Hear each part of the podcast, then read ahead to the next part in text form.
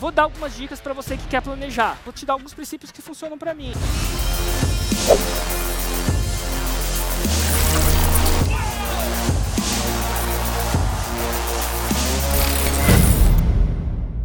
Recomendo você botar no seu calendário, que está daqui a pouco, 5 a 7 rochas. 5 a 7 lançamentos. E eu sei que algumas pessoas são mais que 5, outras pessoas são mais para 7, são mais coelhinhos, mas menos que 5, não recomendo.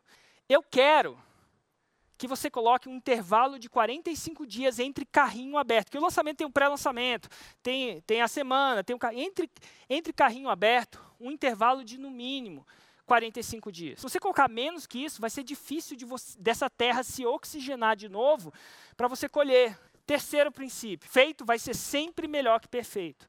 Mas procure evitar dias importantes, que os seus dias importantes do seu lançamento caem em feriados. Porque para a pessoa comprar, você vai precisar da atenção.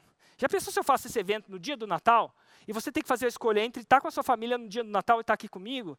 Eu vou te botar numa situação, uma, eu vou criar uma tensão desnecessária para você. E, e a grande pergunta que eu me faço é: como você vai abrir espaço na sua vida para essas rochas acontecerem?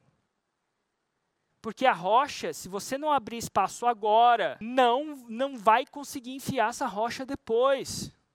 Por isso que a faixa branca sempre parece que ele está fazendo força demais, parece que ele está se esforçando demais.